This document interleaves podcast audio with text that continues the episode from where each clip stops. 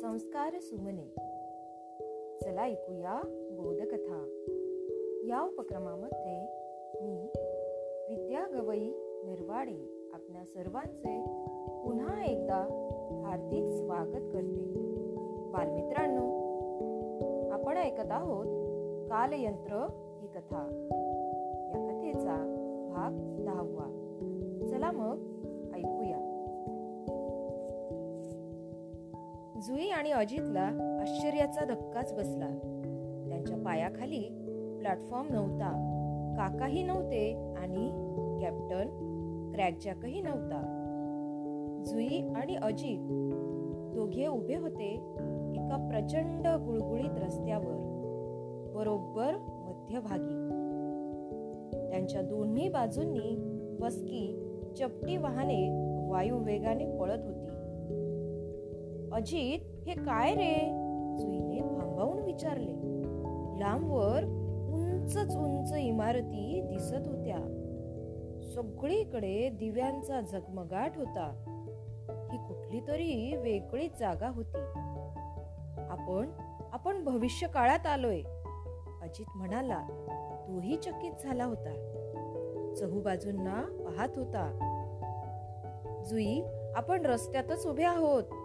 गाड्या येत आहेत. आपण तो जुईचा हात धरून फुटपाथकडे जाऊ लागला. त्याच वेळी एक चमत्कार झाला. दोघे जण आपोआप अधांतरी उचलले गेले आणि हवेतूनच सरकत सरकत फुटपाथवर येऊन उभे राहिले. आपण इथे कसे आलो? काहीच न सुचून जुईने विचारले. उडत उडत. अजित शांतपणे म्हणाला आपण कुठल्या काळात आलोय कुणाच ठाऊक? पण बहुतेक दोन तीनशे वर्षानंतरचा हा काळ असला पाहिजे. त्या दुष्ट कॅप्टननं आपल्याला या काळात पाठवलं.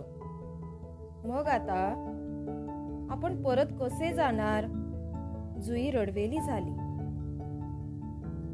त्या मूर्ख कॅप्टनला काय माहीत? वर्तमान काळात परत जाणं आपल्याच हातात असतं ते.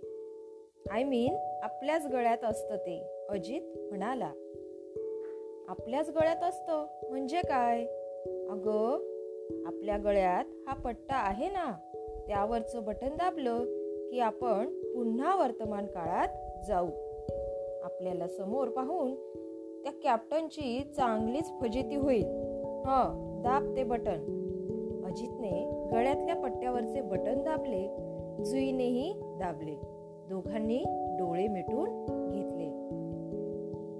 थोड्याच वेळात दोघांनाही समजले की फजिती त्यांचीच झाली ते भविष्यकाळातच होते.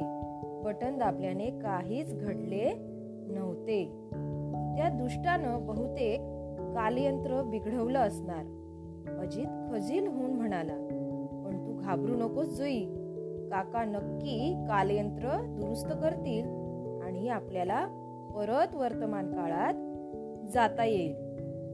मग आता आपण काय करायचं? जुईने विचारले. बालमित्रांनो या ठिकाणी आपण थांबूया. उद्या पुन्हा भेटू कथेच्या पुढील भागामध्ये. तोपर्यंत घरी राहा सुरक्षित राहा आणि मास्क वापरा. धन्यवाद.